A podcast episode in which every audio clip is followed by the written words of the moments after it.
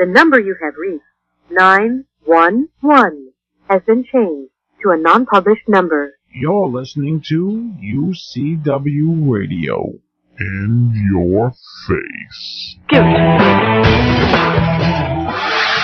Welcome to another segment of the UCW Radio Show. This is your host, Lou, a.k.a. Falcon Coparis, and I want to thank all of our listeners for the continued support. We appreciate it. We have some great guests coming on the show, and you know, I'm proud to be able to provide the platform for them to tell their stories, because our listeners, we're getting great feedback, and I love it. We're getting great feedback for the shows that we're having, and we're just ramping up. We're increasing syndication. We're trying to do a lot of different things, and some stuff I really can't speak about, because you know, they haven't we haven't come to terms yet, so we're kind of under restrictions of talking about it. But the one thing that I can talk about today, before we get into before we bring our guests on the show, is that as of this morning, we are the official group, the UCW Radio Show, the UCW Radio. We're going to be hosting the Ultimate Body Radio Show. Now, it's exciting because the Ultimate Body Radio Show is connected to the Ultimate Body Television Reality Show, which is created by David Lyons. You know, he's the producer of Hog Heaven and Creepers.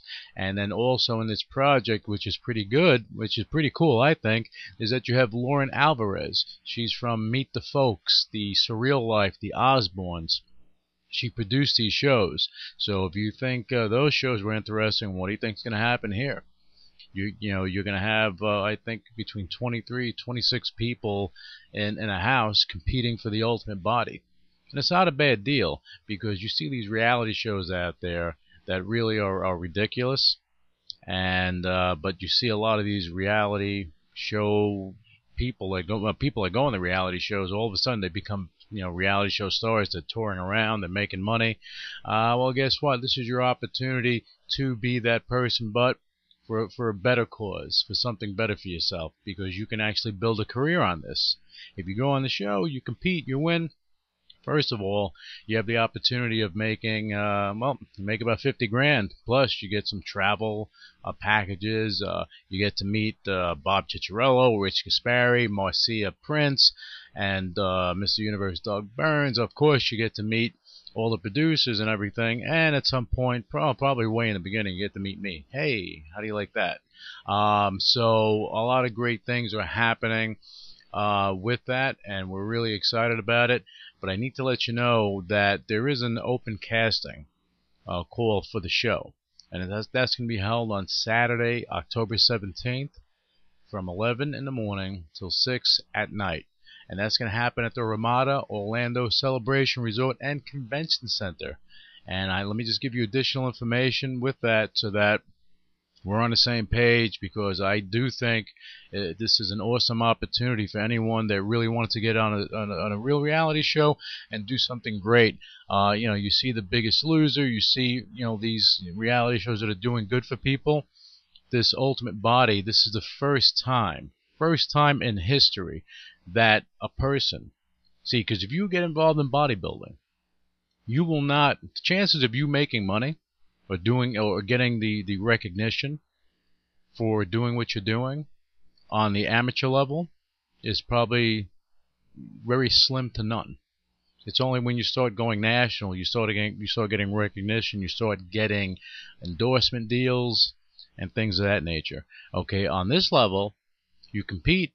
You're being trained. You have a professional trainer training you. You have a chiropractor. You have a doctor. You have medical staff. You're getting vitamins for free. You're being fed this stuff. You get free food, and you have somewhere to live for X amount of weeks. I think it's about 8 or 10 weeks, something of that nature. So it becomes very interesting. And it's a good opportunity, and you know, for those that are in the show, you're going to start getting publicity as you're going along. The winner, you get $50,000. You get a spread in Muscle Mag International. Okay, not a bad deal to become famous as an amateur bodybuilder, but you can actually go and do greater things and probably get movie roles. I mean, things have happened. We've had reality show stars on the show before, on our show, on the UCW radio show, that are touring the country, and they're getting paid very well for their appearances. So this is your opportunity. If you want to be a reality show star, here you go. Give it a shot. The Ultimate Body TV reality show, the website, to get the information, go to theultimatebodytvshow.com. That's theultimatebodytvshow.com. And let me finish giving you that address. It's the Ramada Orlando Celebration Resort and Convention Center. That's located at 635 West Erlo Bronson Highway. That's Kissimmee, Florida, 34747, and you can go to the site and get the phone number and get all that other information if you want to get involved with it. I personally think it's a great opportunity. We wouldn't attach ourselves to the Ultimate Body if we didn't see it having the potential of longevity. Just like you see, Big Brother, Biggest Loser, this reality show, that reality show. The good ones, they have longevity. I think Big Brother was going on 11 seasons, okay? And this right here, the Ultimate Body, this is the first season, so you have a chance to do something for the first time, okay? And there can never be a first time to get them on the show. So this is your opportunity to do that, and I think it's a great opportunity. And that's about it. You have, as I said, Rich Gasparri, Bob Cicciarello, Marcia Prince, Doug Burns. You have great producers, and we're going to be doing the radio show, so you'll get updates on UCW Radio on what's going on. We're going to have interviews with some of the cast, crew, and people that, just as we move along, and give updates and the whole nine yards. So the show is getting an enormous amount of support from the bodybuilding community, and it's going to be interesting. It's going to be interesting. Now, I need to let sponsors, advertisers, marketers, people of that nature that want to tie in to the UCW radio show. There's no better time than now. We have a lot of things going on. The Ultimate Body TV show, we have that going on. We're going to be doing a radio show. We have a couple other projects that are lining up right now, and we will be announcing that shortly. We can't announce it now, but trust me, it's pretty impressive, I think.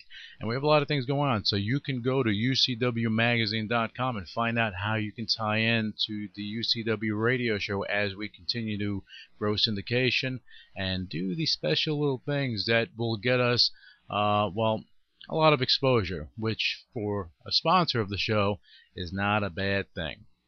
And in just a little while, we're going to have a lady on the show. She's done some amazing things, but you won't see her on television. You won't see her on the cover of a magazine. She works behind the scenes. She actually produces the concerts. The concerts that you go to, whether it be for a fundraiser, benefit, even private concerts that you see the performers on there doing their thing, and you see the end result. This is the lady that does the stuff beforehand, which I find to be very interesting, because to see the journey of the person that's working behind the curtain, the great Oz behind the curtain, making everything happen, to me is interesting. It's like, you drive a car, you get in a car, hey, you turn the key, you drive, right? But have you ever been curious on how the car runs? What's going on with the engine? What happened there? I know I am. So this is what we're bringing to you today. And one other thing that I need to mention before I continue, any of our listeners, if they are in the Atlanta area or in the outskirts of the Atlanta area, on September 17th, you have a unique opportunity to be a part of a red carpet event. And so make it down to the Carmike Theater. I don't know the exact location, but it's a red carpet event for Lynch Mob, the movie that's being released on Friday, but they're having the red carpet event on Thursday the 17th. Okay, and it's going to be a unique situation because you have Rachel and Scott Stamper. They are great producers, they're great writers, screenwriters, and this is their project. And you also have the director is going to be there. You have Tony Darrow from The Sopranos and Goodfellas fame, and I think Keith Sweat's going to be there, and a few other Atlanta celebrities are going to be around. So it gets a little interesting, and this is a unique opportunity for any of our listeners that are in the area, because these people that are going to be there, they came together for a project that that really wasn't money generating. It was money expenditure in the beginning, and now it was a labor of love. That's what it comes down to, and they did it, got done, and now they're moving on to releasing the movie, and it's going to be released in about 100+ theaters, Carmike theaters. So that is very interesting, and I think that is fantastic. So if you have a chance, go down and see them. Take pictures. You have photo ops. Get their autographs, so on and so forth. You know. Because I doubt that you're going to have this opportunity in 6 months to a year to meet a lot of these great people and actually, take a picture with the screenwriters and the director and everything, because they are on their way up. The official website for the movie is lynchmobmovie.com. Check it out. Trust me, you won't be disappointed. The movie seems to be fantastic. Now, I have to let our listeners know something else, that if you want to get in touch with us, you can do so. If you have a question or comment or something of that nature for any of our guests, feel free to call us and we'll pose the question to our guest. Just go to ucwmagazine.com and you'll see who we're going to have on the show. And again, it's a good way for you to be a part of the show, and we encourage our listeners to be a part of the show. And so just feel free to call. The number is 323-952-4369. That's 323-952-4369. So give us a call, and we want to hear from you.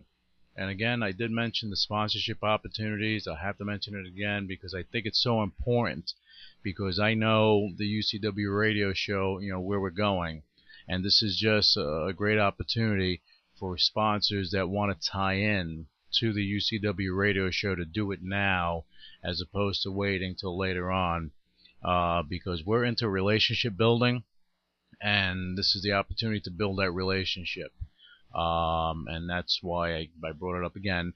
The website is ucwmagazine.com. And if you're on Twitter, you can shoot me out some questions or comments, things of that nature.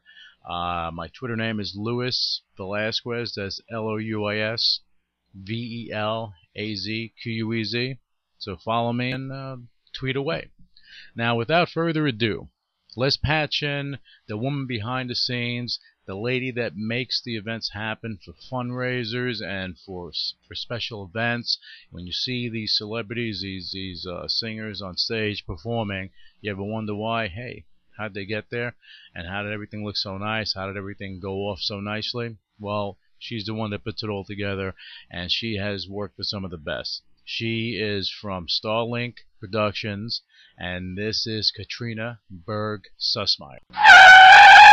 Katrina, it's great to have you on the UCW radio show. Thanks for being with us this morning. It's great to have you here. Lou, thanks. It's good to be here. Oh, excellent. We always appreciate the time that our guests put aside. The time zone is different for me and you at this point because I'm in travel mode, but that's okay. We still do the show. It doesn't much matter. Okay. Katrina, I want to give our listeners just some broad strokes on who you are, in case they're not familiar with you. You've been producing concerts since about '91. Exactly, huh? Right? Yeah, you worked with some of the greats, such as Tony Bennett, Stevie Wonder, James Earl Jones, Brian McKnight, and the late, great Gregory Hines. And you and I were speaking about that before. Great guy. I mean, I had the pleasure of meeting him, and he was just a sweetheart, God rest his soul.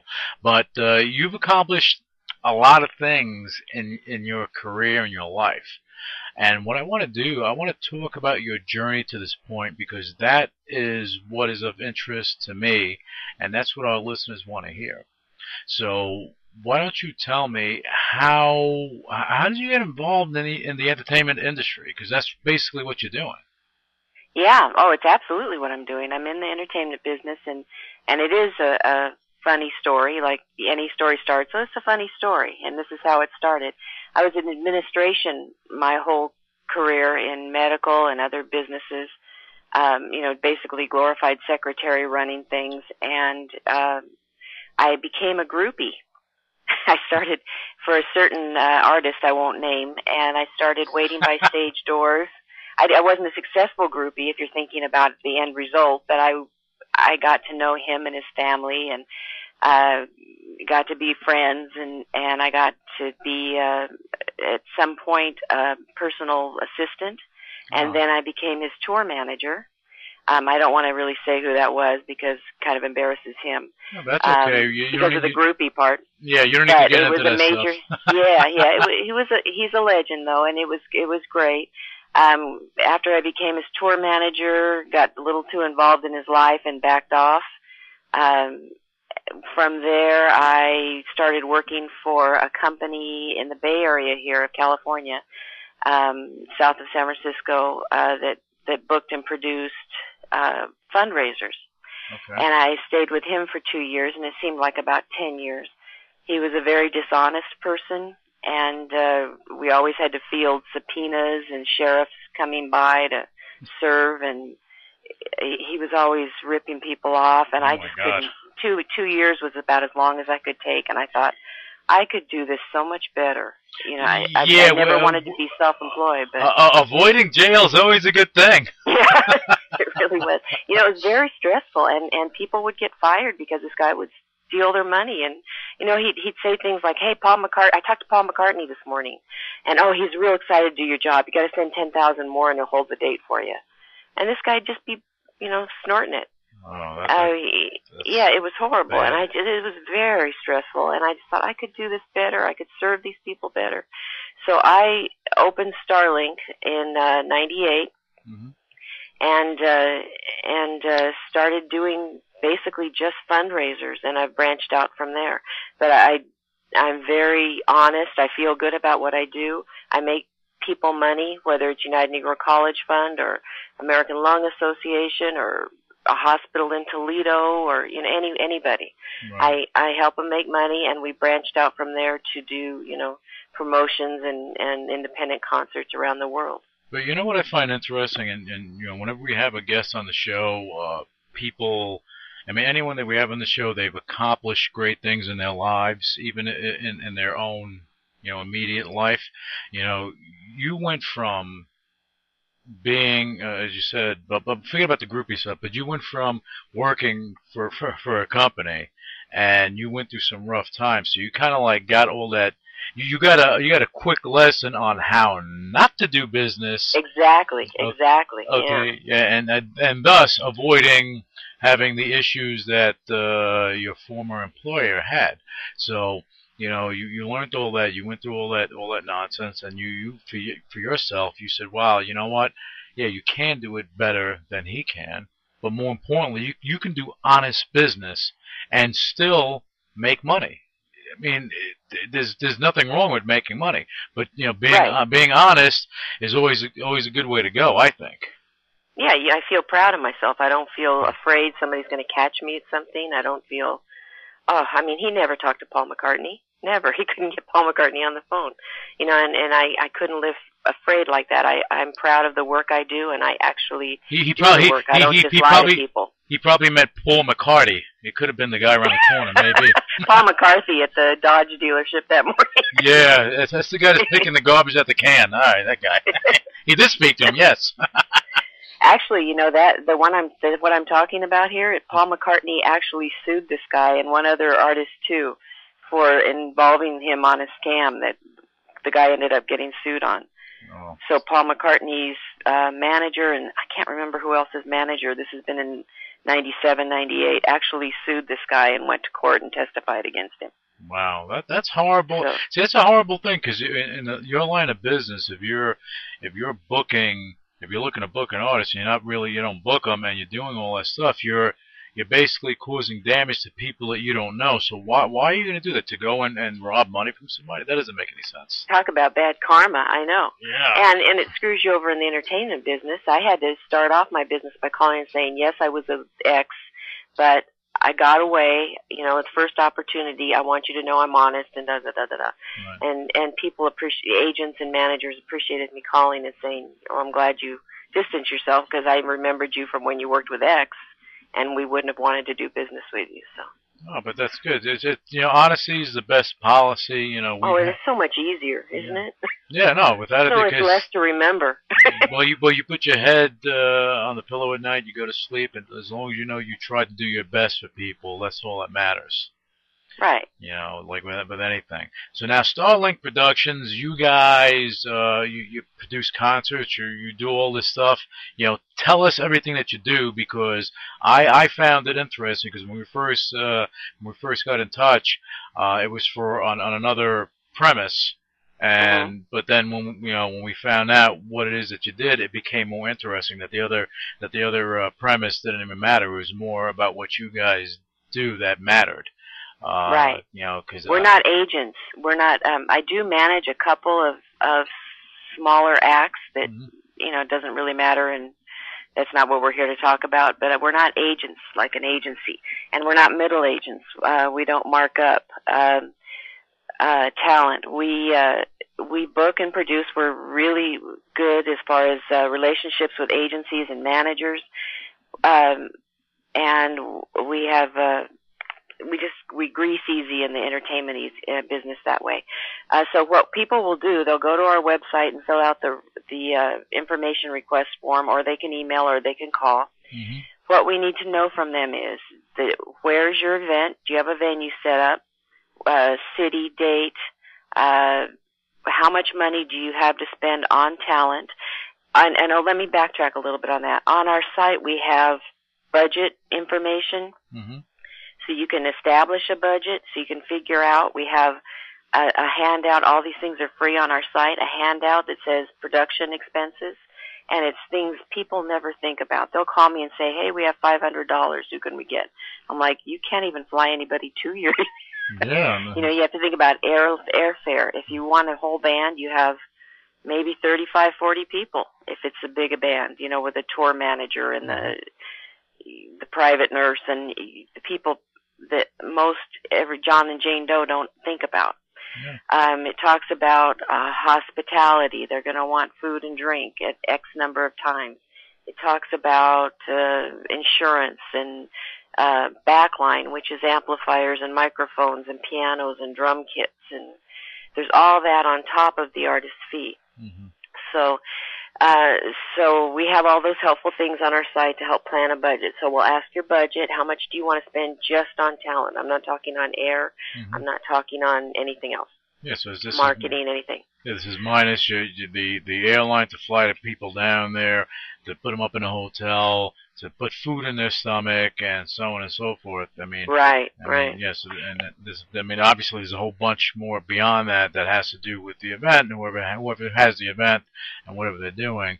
But you give everyone this information, so it makes it easier for them to figure out what they can do and they can't do. Right. And hopefully, I don't want anybody, and this comes from the working for that ex guy before, too. Mm-hmm. I don't want anyone to be surprised. I don't want anyone to have a bill at the end of this and say, uh-oh, we didn't expect this. I want everybody to know ahead of time, okay, before we get into this, before you sign anything, remember there's this, this, and this. And that's the goal of having all that information up on our site. Right. So I ask the budget. I'll ask the date, the venue, the genre. What genre or genres do you want? Rock? Do you want classic rock, country, comedy? What do you want? You know, and we'll get them a list, a custom list of who's in their budget and their genres, and then they can, if they have committee meetings or whoever the decision makers are, they can come back to me with a wish list. I can get, you know, up to 25 availabilities. Exact quotes for their date, for, you know, in the routing. Another way I can do things is give me your zip code and your date, and I'll tell you who's coming through, and we'll try to tag onto that tour. Okay. That so saves them money. We might not have to pay air, right? Ah, good thinking. Katrina's thinking. So we try to get things as cheap as possible for our clients, because we live on repeat business, and if you do well, we do well. So. But now you put everything together from A to Z, exactly. I mean, you actually produced the concert. Actually, and one thing about producing a concert I've noticed when I've worked with other company, like a local company, they want there to produce because they've always been there before, and then they bring a big act in. They have me, and the first year they have their little local company that did Tommy the Magician the year before. Mm-hmm. The other people I've ever worked with from other companies disappear. Oh, I don't want to be in their way, or I don't want whatever their excuse is. They disappear and they go have a drink or whatever, get their hair done. Mm-hmm.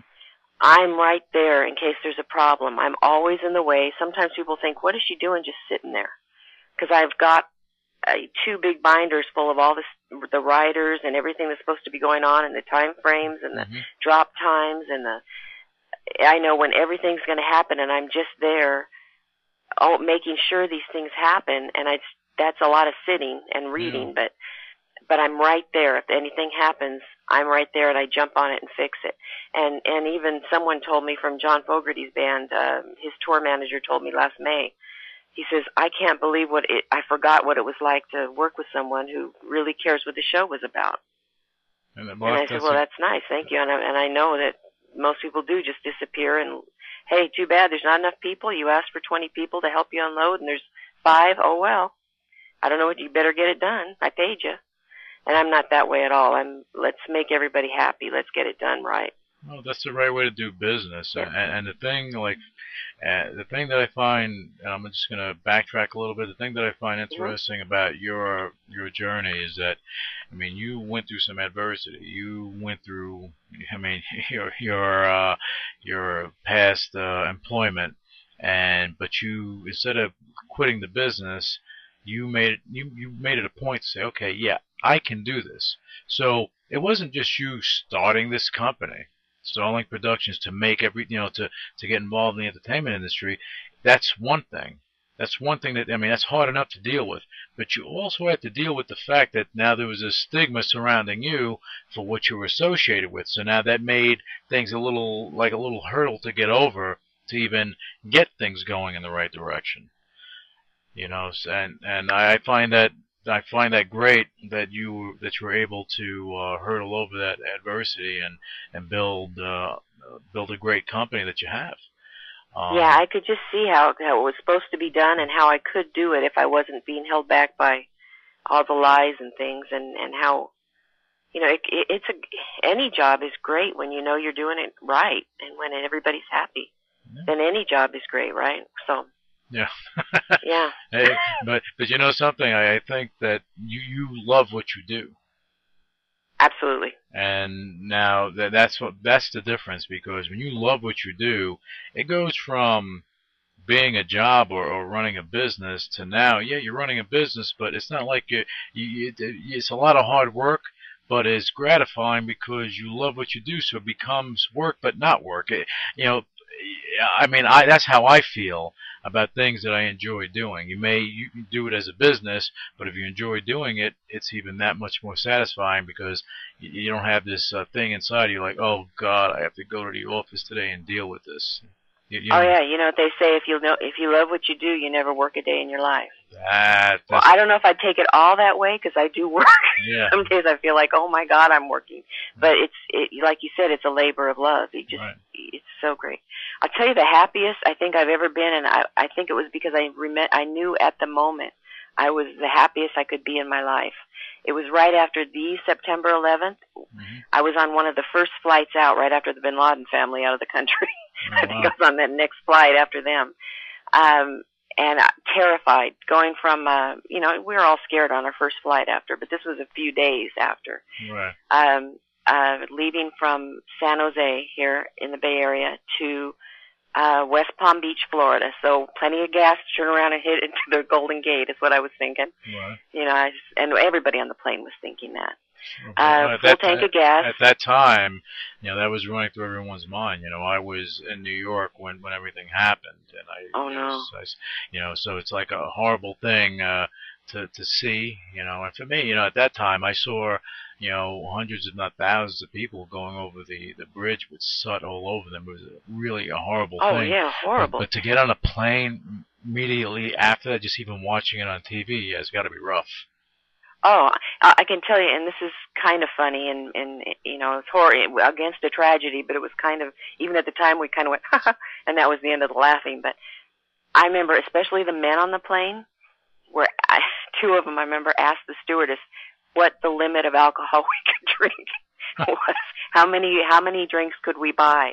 We were all scared to death, but got on the plane because I had a gig with Lou Rawls in West Palm Beach for the American Lung Association. Mm-hmm. Got there, you know, just stressed, just a lot of stress on top of being in a horrible, humid, hot place in September. Lou was the greatest guy. He was just the nicest, most wonderful guy. Great to see him, so happy, hugged to see each other again because we'd worked together on United Negro College Fund, mm-hmm. And other gigs in the past. And glad you made it safe. Yeah, I'm glad you made it safe. And, you know, we had a great...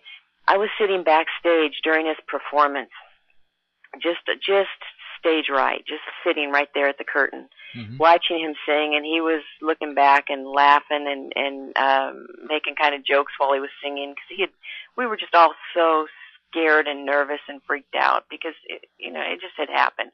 Right. And so we were kind of laughing a little too much, and he kept looking back and making jokes during the song and laughing, like he'd change a lyric or two and look at me and laugh. And that little constant wink he had that probably was an indication of the brain tumor he died of, but it was just always that little mannerism he had. And it was just laughing. I remember thinking, you know what, this is my I did this. Mm-hmm. This is all my work, mm-hmm. and I don't usually think that while it's going on. Look at this. This is all my stuff. This is good. There is nothing better than this. We're all happy. We're all laughing. We're all safe. It's just the best moment. And I remember being so conscious of that, being just after September 11th, and I think all night long we were just so happy. And we had a meet and greet afterwards, which is, of course, something else I do. I make sure the meet and greet after the concert is fine. And I think Lou's tour manager said no more than 50 people. Mm-hmm. Lou went on. I remember the tour manager counted off 50 and gave me an umpire. That's all. That's, you know, safe, mm-hmm. kind of a hand thing. That's all, no more. And so somebody had shaken Lou's hand, and I said, okay, Lou, so-and-so, I can't remember his name, said, we're done. He goes, no, come on. Let them come. As long as they're in line, let them come.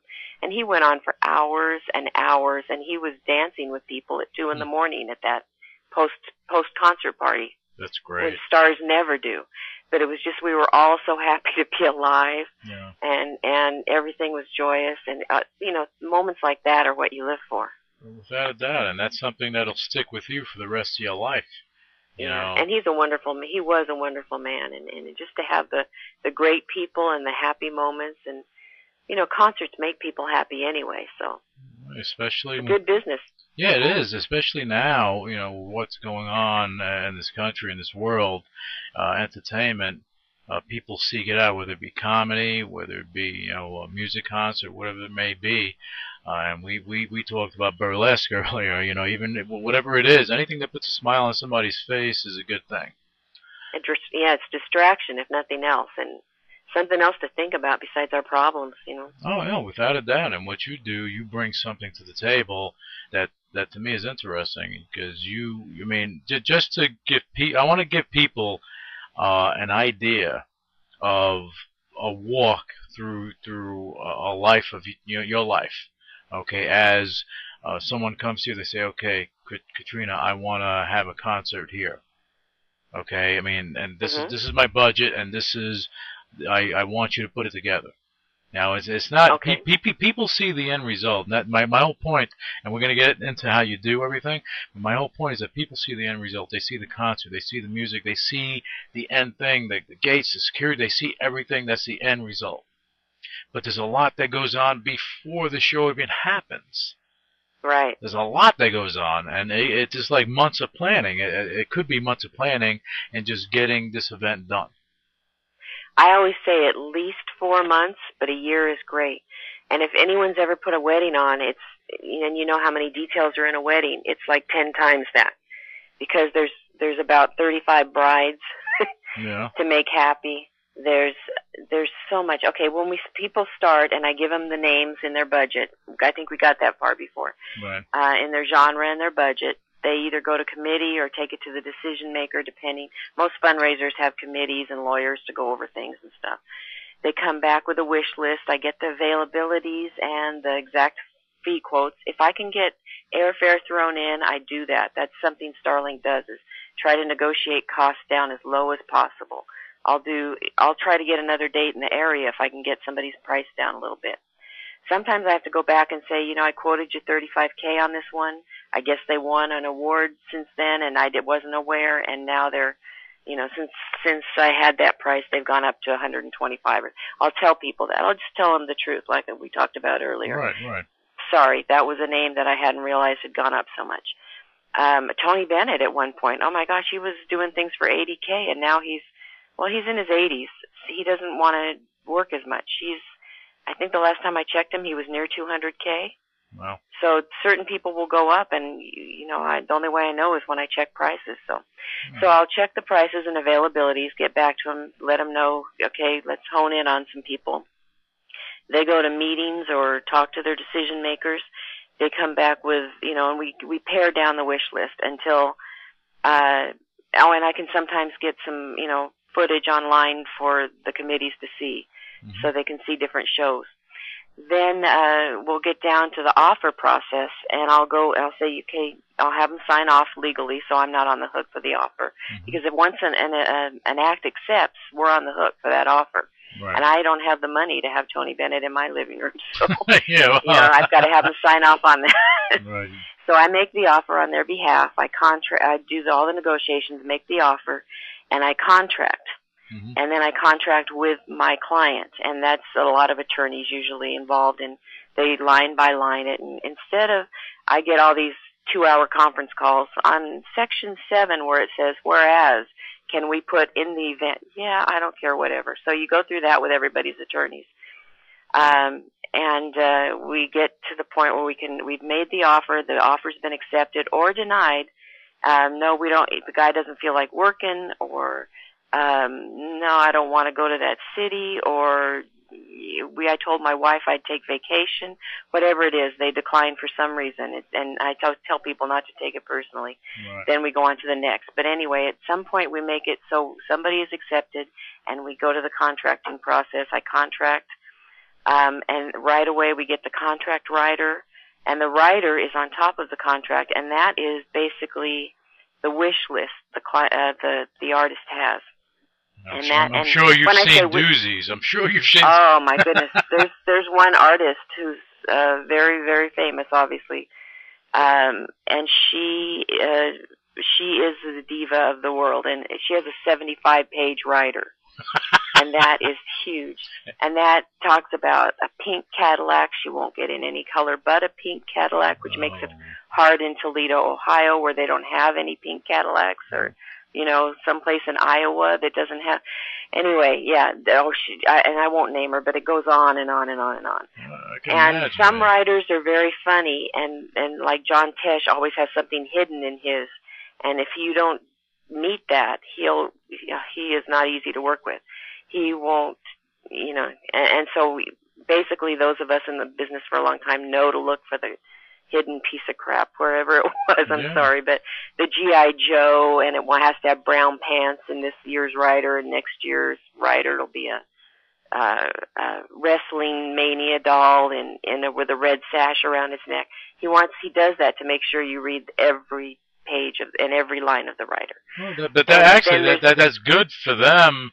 Yeah, actually, it's good for you, and it's like, I mean, if they're doing stupid stuff like that, yeah, to have you read it, because, I mean, it should be read anyway. Oh, it should, and, you know, a lot of times... As long as they're not telling you to take out the green M&M from a thing of M&Ms. And that happens, too, yeah, that happens, too. Yeah, I bet.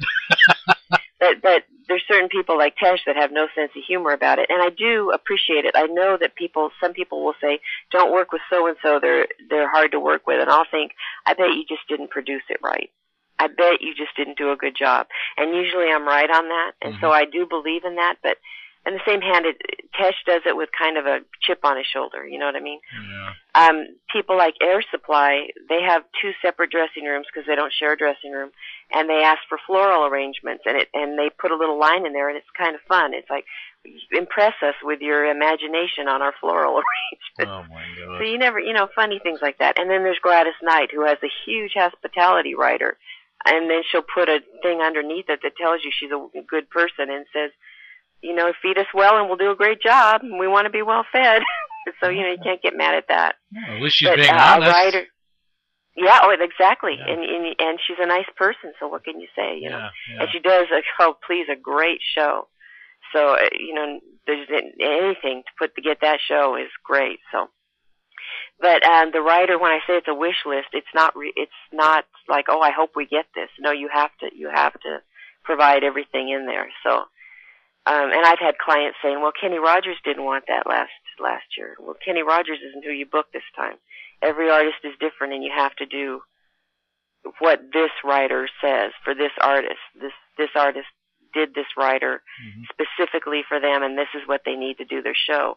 Right. And if you don't want them happy, then you're going to have 3 songs sung and somebody not doing a meet and greet after. So I always tell the clients everything so they can be happy. If you do it right, they'll be happy and you'll be happy.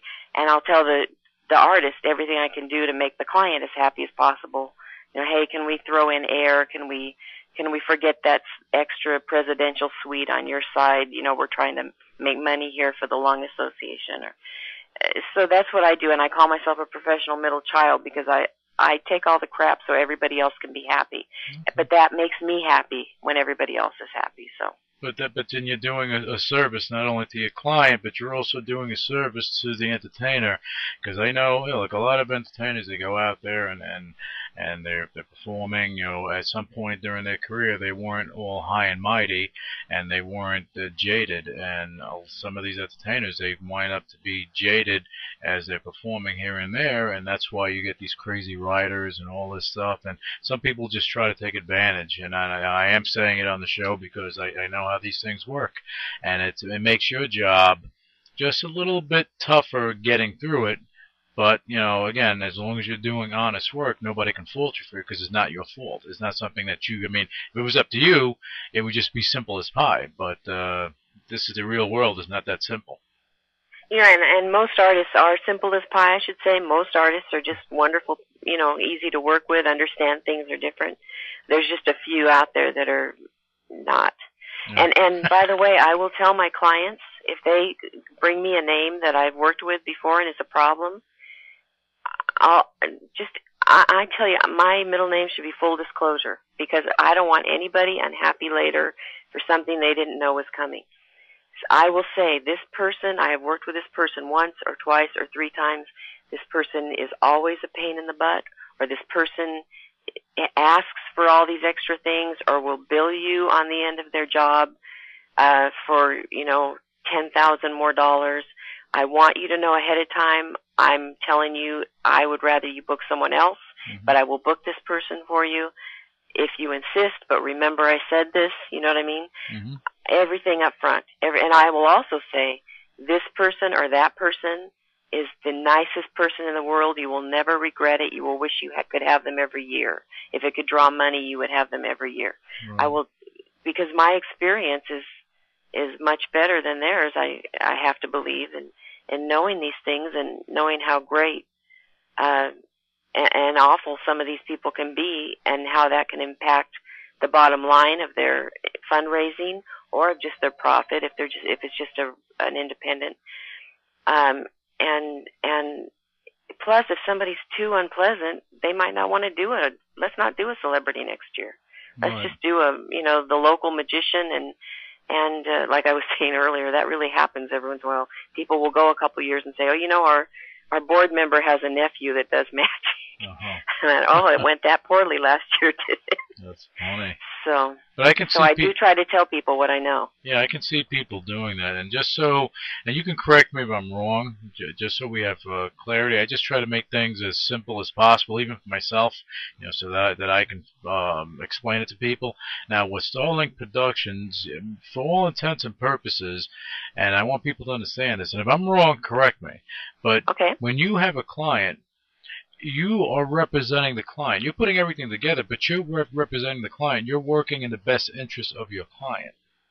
Absolutely. Okay. That just on the same hand, though, I want the celebrity to be just as happy, and just as represented, and make sure I advocate for them too.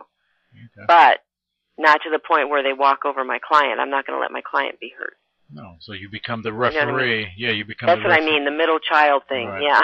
Yeah, you become the ref. You're in there keeping the peace and making everything go the right way, you know, because, as you said, you're honest in the way you do business. So when you're putting together a concert and the artist is there and they're demanding whatever, yeah, you can sit and defend or go on the side of your client and say, well, we're not going to do this, this, and this, and this, but meanwhile, it may be something simple that the artist wants, so you just try to just make everything work for everybody. Right, finesse it through whatever it takes. If I can get the artist to drop that demand, or if I can get the client to see the benefit, and you know, I can tell you the worst gig of my life story, and that was I had just started Starlink, but I hadn't opened it yet. Right. You know, I was working on it. I was getting ready to leave the other company. Mm-hmm. And I got sent out on this last job in Chicago with Melissa Manchester. And this is not, I want to say ahead of time, this is not Melissa Manchester's fault. Working for this other guy, it was my booking. It was my job. Mm-hmm. And I owned it, but he kept sticking his 2 cents in, mm-hmm, and calling the client and changing things. It was a hospital in Chicago. Mm-hmm. They had structured the evening. Usually a gala goes dinner, a cocktail hour, dinner, awards, talent. Right. And they had structured it so the talent, Melissa couldn't have performed until midnight or so. And people would already be going home and stuff. And I said, you know, the only way this is going to work, let's do this before dinner. Let's do her show, and then you guys do the awards and dinner. Mm-hmm. Well, we don't want to do that. Well, I had finessed it back and forth, and I'm remembering back to mid-98 now. Mm-hmm.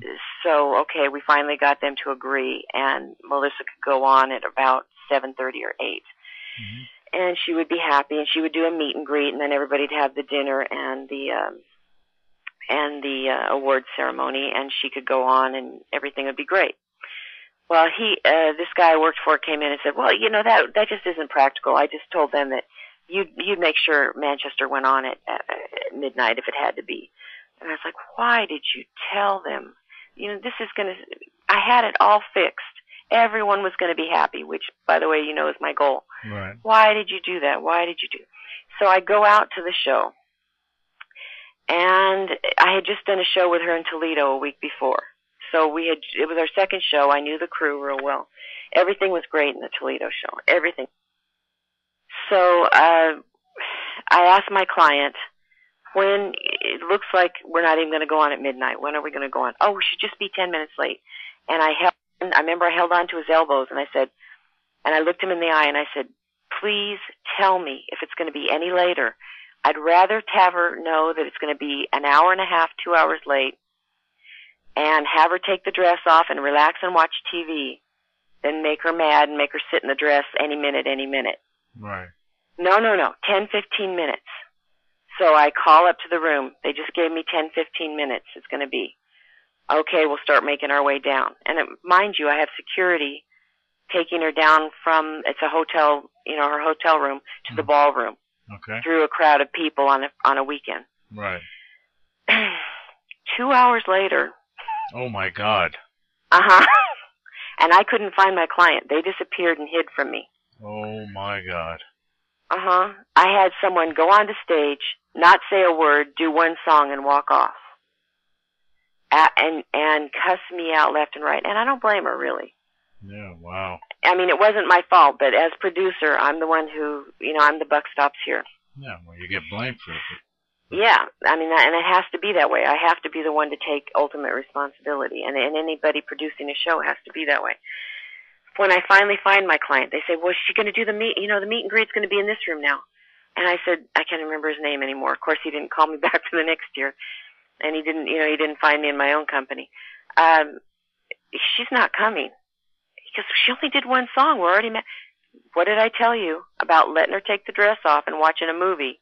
If we were going to be late, you said 10, 15 minutes. It was 2 hours. She stood there in the hall in front of the ballroom with all these people walking by her.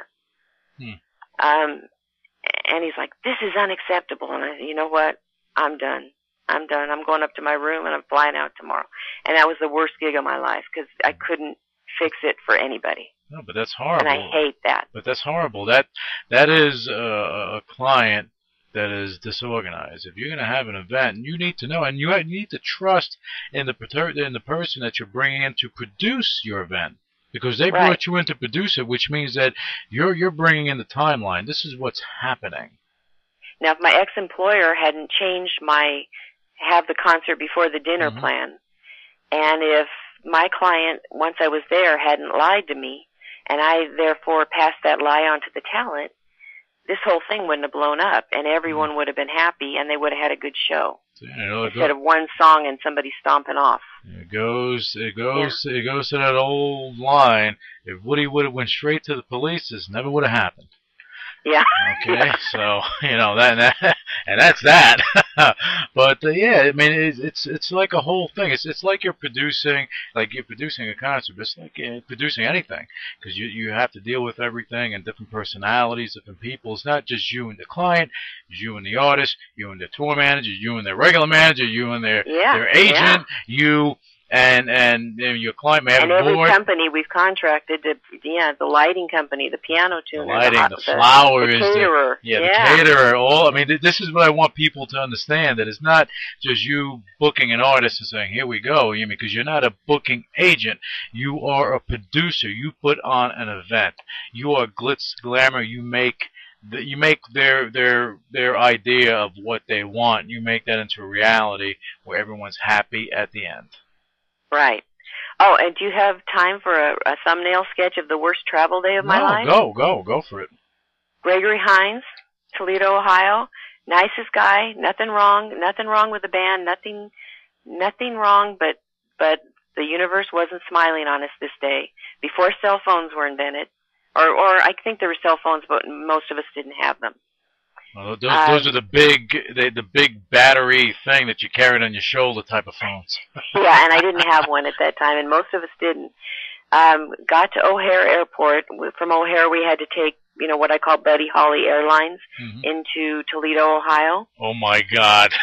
Because you can't, or you can go into Detroit and Buddy Holly Airlines into Toledo. But Toledo's a tiny little, like the show Wings Airport there, and it still is.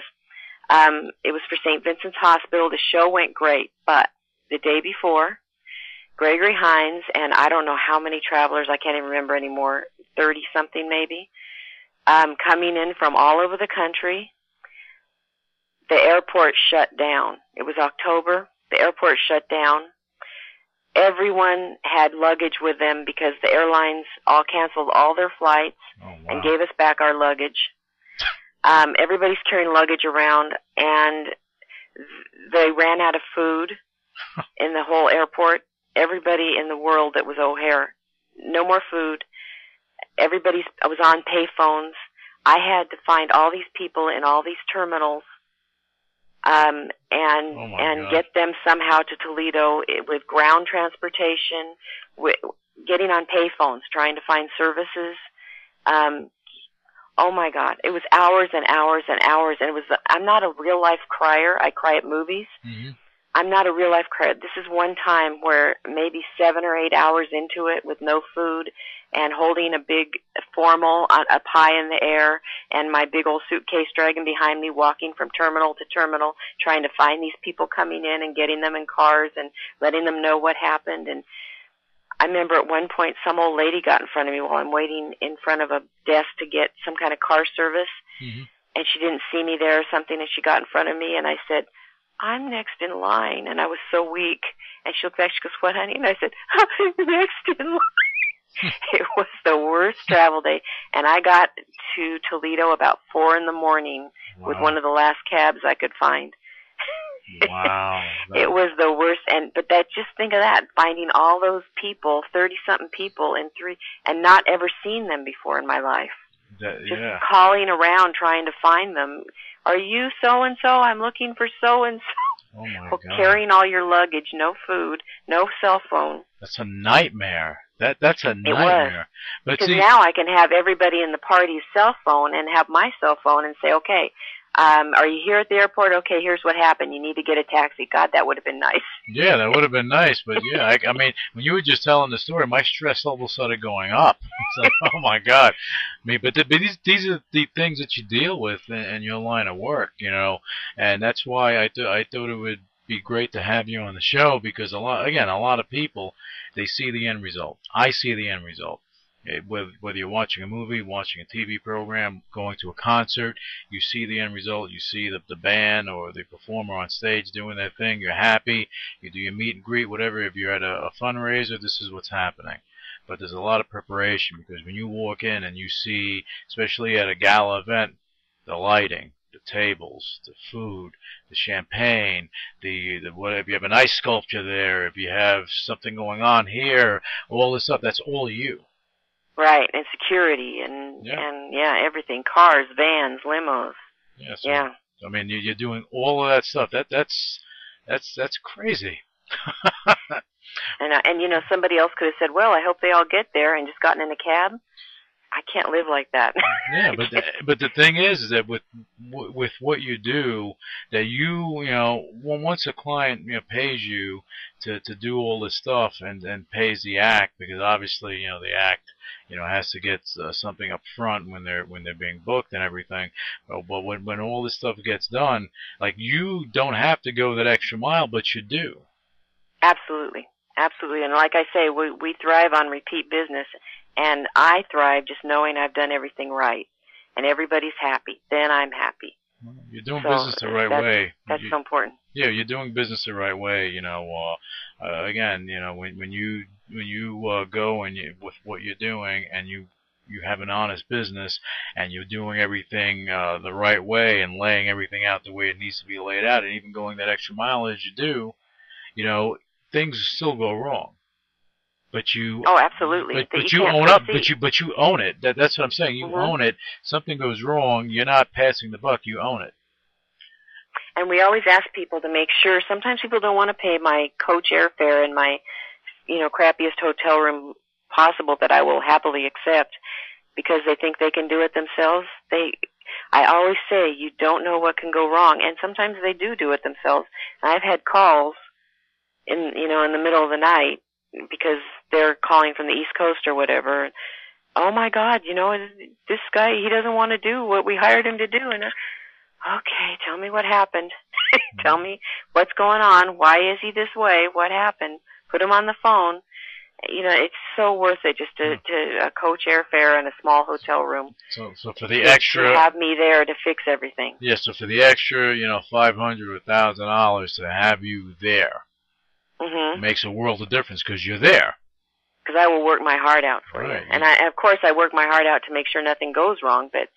And that would be great if that always worked that way. But it usually does. Yeah, well, I hope that there are people listening to this show that are involved in fundraising and things of that nature, and looking to put concerts on, because it's not as easy as, oh, let me go book an act, and this is what we're going to do. Yeah, that's not going to happen. You know how many people come to me and say, oh, well, you know, we only have 5,000, but tell Madonna that we're nice people and it's a good cause. Good luck with that. Definitely good luck with that one. You know, but yes, I mean, look, a lot of these artists, and I understand where they're coming from, because I do speak to a lot of them, and the line of work that I do, even in my private life, but they do deal with a lot of shady people. Their managers deal with shady people, and I've spoken. I sit down, I break bread with managers that represent some of the greatest talent around, and still they're good people. but then they have to deal with all the nonsense that comes out of people trying to take advantage. You know, I even I speak to a celebrity booking agent. Great guy, honest, just like you, honest guy. I'll even say his name. His name is Mike Esterman. Great guy. Right, yeah. And he books acts all over the place, but he runs an honest business. He tells you straight up, not even candy coating. This is what they're getting. This is what I'm getting. This is how things work. He makes sure that it happens, that it makes everything happen the right way. Okay. It's so much easier way to live. Yeah, but it really is. But with him, just like I know with you, with him, and I'm just you know, I'm just. Kind of sticking with him because I said his name, you know, and again, here goes another estimate plug. But anyway, with him, his clients were his clients, but people continue to come to him because of the way he runs his business. If you burn people, you're not going to have connections with the managers of all these artists and the other agents and for them to want to work with you. And his client list goes on and on. Same way with yours. If you burn the people that you work with, whether it be an artist or a client or a caterer or someone that does the flowers or whatever the case may be, they won't have to deal with you. So it'll be hard for you to go and put on and duplicate an awesome event the next time. But since you have I guess people that you work with, they hold you in a high regard, that you always have access to these people if need be, and you know the good people to work with and the not so good people to work with, so you can actually protect your client, try to save them money, also get the artist in, but take care of the artist at the same time. So you have like a zillion hats that you're wearing during this whole process. Right, right. So, and it's a real compliment when someone who's in this business like me for a living, the artist, says things like Shauna and I always says, it's a cakewalk, it's always a cakewalk. Scotty Simon always says that to me. Every time we work with you, it's a cakewalk. And, you know, Fogarty's tour manager last May saying, it's just, I've forgotten what it's like to be around someone who cares how the show goes. You know, and that was when we were loading back up into the trucks for their next, and I stay until they're on their road to the next gig. If it's the next morning, my job doesn't stop until they're on their plane, or on the cars or trucks or buses to the next, you know, depending on how they're getting to their next gig. I do it all the way until they're gone. So that's so important to me to have them like working with me. But that's a testament to the type of person you are and how you run your business. And you and I spoke, you know, prior to you coming on the show, and it was just interesting because, again, just going forward with this show, I didn't know what to expect from you as far as things go, because I'm not really into the inner workings of your business, and I'm glad that you opened up about the things that you do. All I can tell you is that I think higher you now than I did before, because I didn't know basically what you did. So now that I know how you run your business, then you just moved up about 5 notches in my good column. Thanks. Hey, if you can think of any wording I haven't thought of for my site to let people know, let me know. Yeah, no. It's kind of hard to represent yourself on a website, I guess, because people are always confused when they call. So I think, well, I'm somehow not communicating. I don't know what magic words to put up there, unless maybe I'll put a link to my interview here. Yeah, you can do that. You know, that's the interesting thing too, because a lot of people, you know, that are out there that are trying to do stuff, you know, they look. And I'll just, you know, make it, you know, to have this plain vanilla situation right now. Someone wants to have, you know, have XYZ artist there. Okay, we're going to get the venue, do this, and we're going to bring this artist in. We'll just call the agent and book him. Yeah, you can do that, and you can do all the work yourself and get all that stuff done. But if you don't know what you're doing, the chances of an implosion are so great, because I've seen it, are so great that you're going to slink out the back door, get in your car, and go home, and you're going to leave your friends and family there to deal with your problem. And I've seen that happen before. You know, so to have a professional like yourself that can do everything from soup to nuts and work within the budget of the person, and you're not telling someone, oh, well, this is the budget, and, you know, 90% is going in my pocket and 10% is going for that stuff. That's not how things work at all. And the people that do that, There are people that do that, but that's not how you operate. Oh, I know. And, you know, and that brings up another point, too, about why Starlink was formed. The person I worked for before, and I realize that's why people sometimes don't want to tell me their budget. Well, we'll call him the bad guy. Yeah, we'll call him X or whatever. Yeah, the bad guy. He declares bankruptcy and changes his company name every few years. So, what does he own? A grocery store? No, he still does this somehow. I don't know. Wow, that's funny. I don't know how, but he has to change his name and declare bankruptcy every few years, and he did that twice. No, once. When I came in, he said, if anybody asked for this company, and he gave me the name, you've never heard of it before, when I first started working there. Hmm. And then he changed his name right after I left. So 3 company names that I know of just in those 2 years. Oh, wow. So anyway, but he would ask their budget, and they'd give it to him, and then whoever, he would go up to the penny. He'd say, okay, like say you had 10,000. He'd get a $5,000 act, and they'd be 10,000, no matter what. And he'd never. Now, I did a booking at Atlanta, Atlanta, Georgia, last May. Mm-hmm. They had 10,000, and I got them something for 8,000 because of who I worked for before. That's important to me, not to go up to the. Now, if they want somebody big, and that's how much they have, I'm going to say that's going to really take you to the edge of your budget. Mm-hmm. But if I can stay under budget, oh, that makes me so much, because I'm not being X. I'm not being the bad guy. Right. I'm not using every penny of their budget. But you're looking out for your client, and, you know, primarily you're looking out for them and their best interest, because the more money that they can put towards something else, that's better. Because at the end of the day... And I feel like I'm not taking advantage if I don't use every penny of their budget. Or if they say I have X, and I say, well, so-and-so is X, and they want X, and I can't say I can always do this. I can't always do this. But if I can come back and say, hey, I got him to throw in airfare.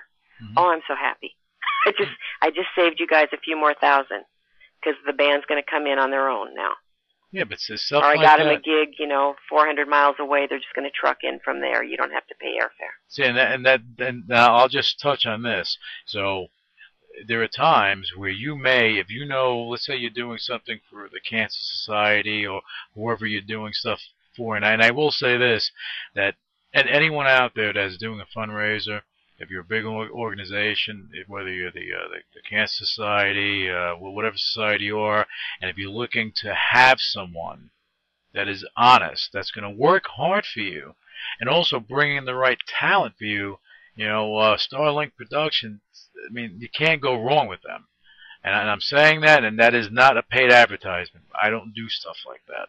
Okay, anything that I do say, and I say this on my show often, when I do say something good about a company or a person, is because those are my true feelings. And I'm just letting you know that, Katrina, because that's how I feel in speaking to you and knowing more about you. Thanks, Lou. It's important to me. Well, I just speak the truth, and that's it. I mean, I believe a person's actions kind of dictates who they are. You know, you can talk till you're blue in the face, but what you do at the moment that you need to get something done is what defines who you are.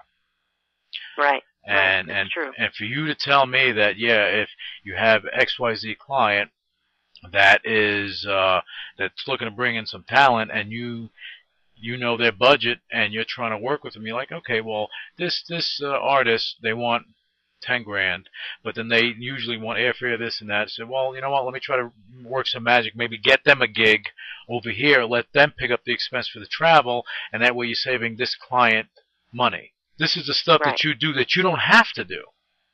No.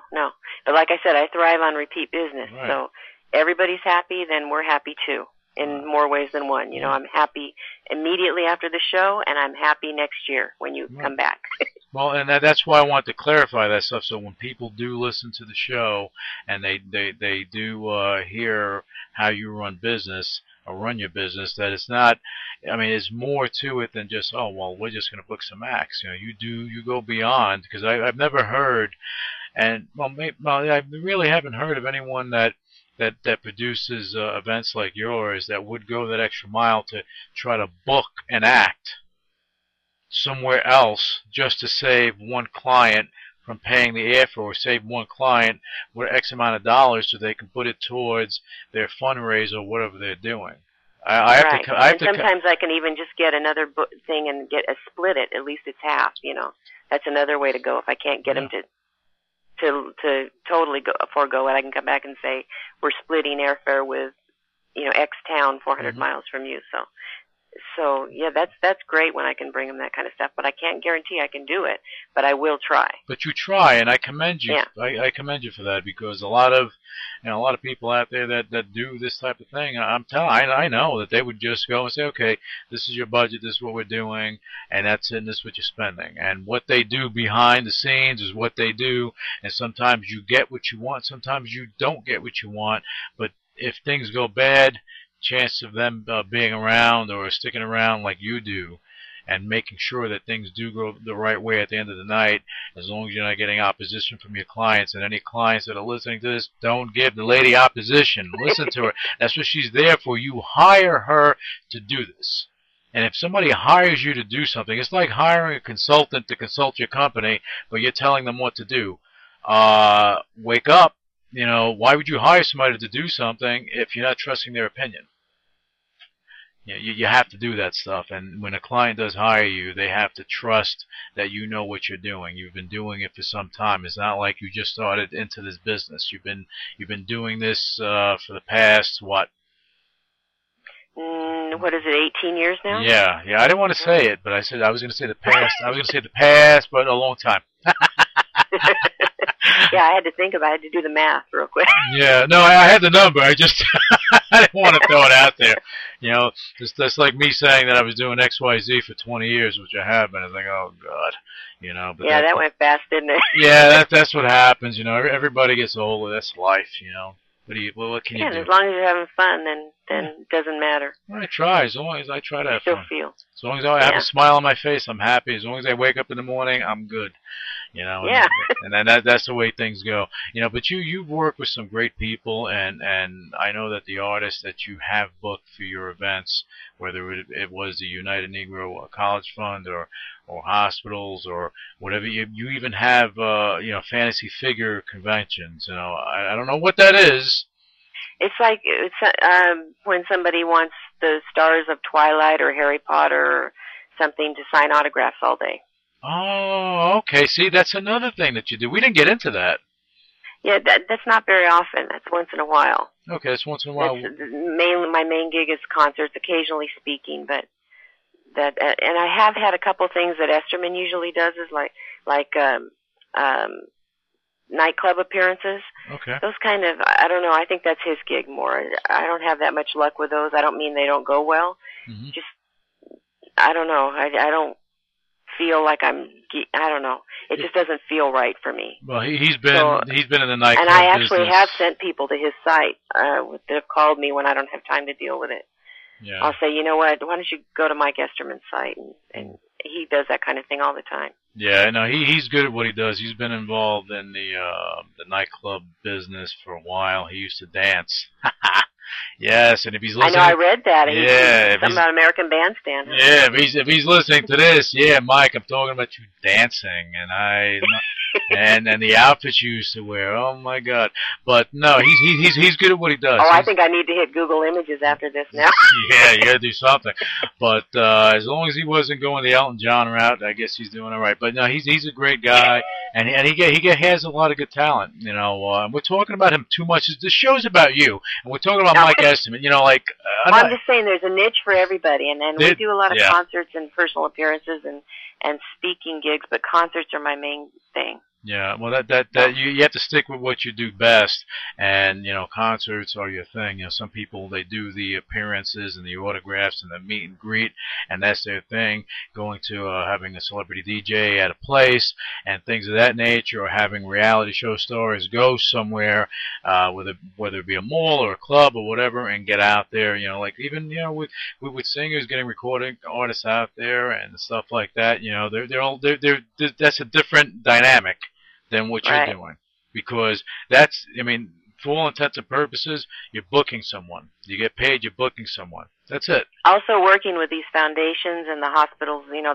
every charity has a foundation, and the lawyers and things are things a lot of people don't want to do, and I'm just used to it. So right. Well, there's a second nature. I had a dentist for a father, so Dr. Personality, and I worked for a celebrity for a while, and between celebrities and doctors and that kind of personality, I can work with those lawyers real easily, pretty much. So there's only one I've refused to do repeat business with because the lawyer was too much of a person that I don't want to work with.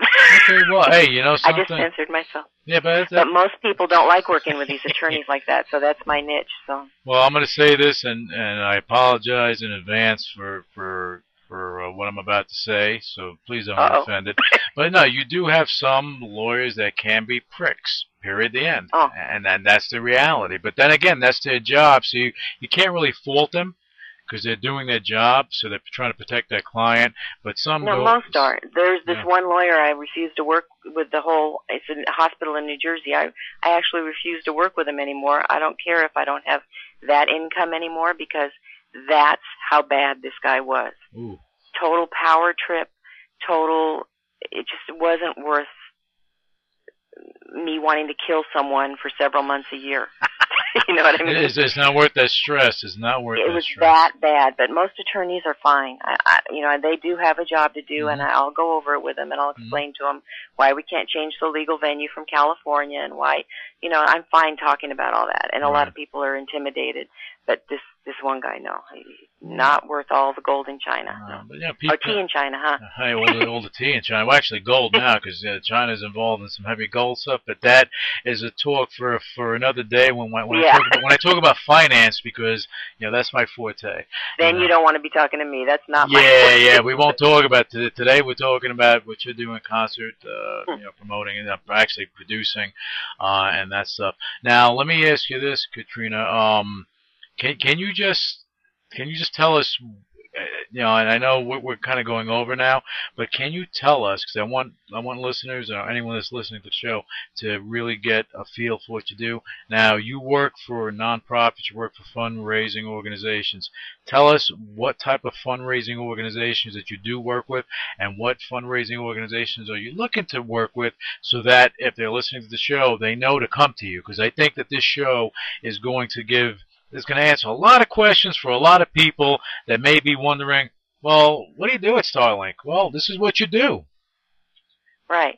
Actually, we work with independents, too, and venues who want to book, but a lot of our stuff is fundraising. And any 501c3, which is a tax-exempt, you know, anyone we can help that has a cause and is a legitimate charity, any hospital, any, you know, Lung Association, Cancer Association, Heart Association, anything, you know, women's shelter, anything. We're happy to help in any way. We love animal causes. That's one of our favorite causes. Anything we can do to help anybody, we're happy to do it. And like I said, what they do is they go to our website, starlinkproductions.com. Mm-hmm. There's a request form that asks you the basic, you know, how, where, when, why questions. Give me as much information as you can, and I will give you as much information as you can, and we're off to the races. We'll go from there. Okay. And I'll make sure you don't know about expenses coming up later. Make sure you know. I'll educate you as much as I can. I'll make sure you don't go over budget. I'll give you all my advice possible, and I'll make it happen for you. I'll make you money. Well, I think that's awesome. And Katrina, let me ask you this before I let you go in a second. Now, when someone's having an event, just out of curiosity, just to satisfy my curiosity, because I'm sure there's a question that will come up, and I'm sure it has come up. Now, when you produce a concert for someone, okay? Now they're selling tickets to this concert. Is that something that they're doing on their own? Is that something that you're helping them with? How does that work? The tickets depend on the venue. Mm-hmm. If the venue has a contract with the venue that they rent, because they have to have their venue before they come to me. Sure. And in fact, well, they can come to me, but I'll say, get your venue, get your date, and we'll go from there. The venue either has a contract or can be independent. Sometimes the venue does things internally, and that's part of their contract with the venue. Mm-hmm. If they don't have a ticketing agency, I'll suggest an independent, like Walmart is even getting into it, to save them money. Really? That's interesting. Michael Jackson, before he died, was getting really into the Walmart thing because he didn't like the big corporate stranglehold on ticket sales. So Walmart is actually going to be is going to be selling concert tickets? Right. They're going to be having a ticketing service, which is cheaper for the for organizations like that. So. I like that, because now you're giving a rate. I mean, people, instead of going and spending astronomical prices, and you're going to pay a big fee on top of it, all this other jazz, you know, with these organizations, with these companies. I'm not going to mention them because I don't want to have anybody mad at me, but hey, you know what? That's life. It's my show. I do what I say, what I want. But you know, for Walmart to do something like that, it's interesting because they have access to millions of people around the country. Right. So to have a ticketing office there. And if that's cheaper for the concert goer and cheaper for the person putting on the concert, that's so much the better. Mm-hmm. And a lot of venues have internal ticketing software programs. Mm-hmm. Was that a Freudian slip? Programs. Yeah, right. So they don't have to pay the ticketing agencies all this money and all this, you know, $5 per ticket and $10 per ticket stuff. Yeah. So anything like that is a better deal, and that's another thing I'll tell the client ahead of time. If you can get a venue with a good ticketing deal, and if they're open to different ticketing agencies and they don't have their own internal program, then look at Walmart, look at the other independents. Mm-hmm. Yeah, so that's another thing I'll do for them. Yeah, but that's really interesting. See, you taught me something today because I didn't know. You taught me a lot of things today, but that I didn't know. And I like learning new things as I go along, because then as I brought stuff into this show with you, I'll bring it to the next person, and we'll just expand on that thought, because then you see, believe it or not, you're going to hear your name probably in other shows that we have, because I remember the stuff that you said, and later on it'll just come up, and things just come out of my mouth, and that's the way things go. Well, that's good. That's called a frame of reference. That's great. Yeah, exactly. You know, we try to have good people on the show, and you're doing something great, and I think it's really awesome how you do everything. Now, I want listeners to understand that you do. I mean, you can guide them to who to use for ticketing and everything, but you're not actually selling the tickets for them. No, I don't. Okay, you don't get involved in the end of the business. That's something that they need to do themselves. You know, they need to produce the flyers, and certain things they need to do themselves that you won't do. Right, and I can guide them on all that, and I can let them know what they have to do and that's pretty much in the contract too, that I will provide from the artist all the marketing materials, like photos and bios and, you know, all the appropriate promo materials. Mm-hmm. But they have to get them done, unless it's a tour like the Fogarty date I did last May. They had a certain thing, and you had to call this number and buy your promo from them. But of course, that's all per show and different per show, so that's the kind of stuff they'll know ahead of time too. Yeah, that's interesting. But it's good that you help them through everything from beginning to I don't let anything slip. Nothing. They'll know everything. Nothing will blow up in our faces later if I'm on the job. Okay, I mean, this is not just only for musicians. You can actually book comedians and absolutely. And whatever they need for that event, you can book it, because you're producing the concert, and you do everything from A to Z, where the fundraisers or the organizations or even the private entities, they don't have to worry about, well, did they bring in the flowers or this and that? You handle everything, and I think that is awesome, Katrina. And unless it's flowers for a dressing room, I wouldn't. You know, if it's for their gala dinner, I don't do that part either. Some people think I pick the silverware for the dinner. No, it's just the celebrity stuff I do. So yeah, the celebrity stuff. They know that too. Yeah, But some people do think that. Although I have been known to help set up tables during a sound check for dinner. No, you know, I'm just sitting there. I might as well.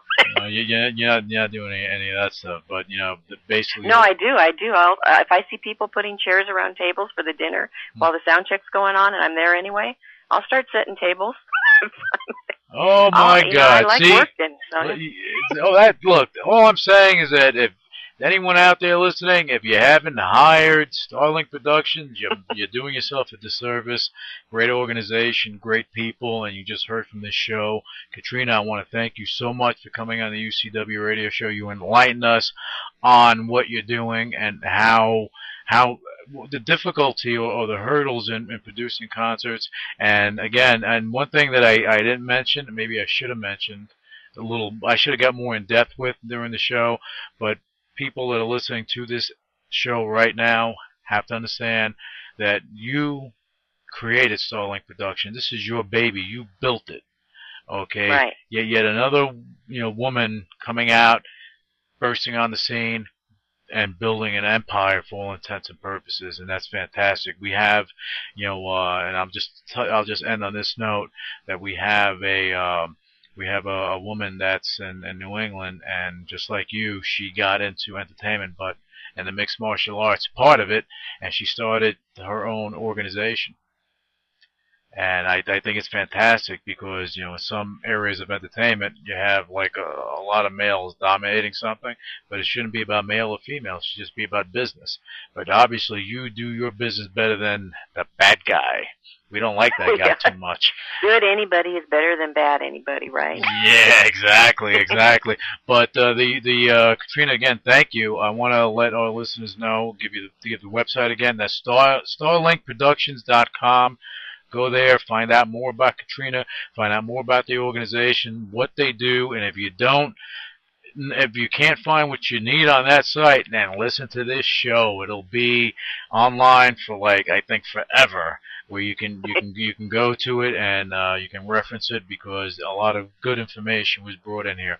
Katrina, thank you again, and we hope thank you for inviting me, Lou. Oh, you're welcome. We hope to have you on again down the road, as I know that you're gonna create a lot of great things as you continue to build your company. I know you've been doing it for some time, but still, I know you have goals that you want to achieve, and I know that you're going to achieve them because you are a great person. Thanks, Lou. I appreciate that. You're welcome. You have a good day. Initiating shutdown sequence.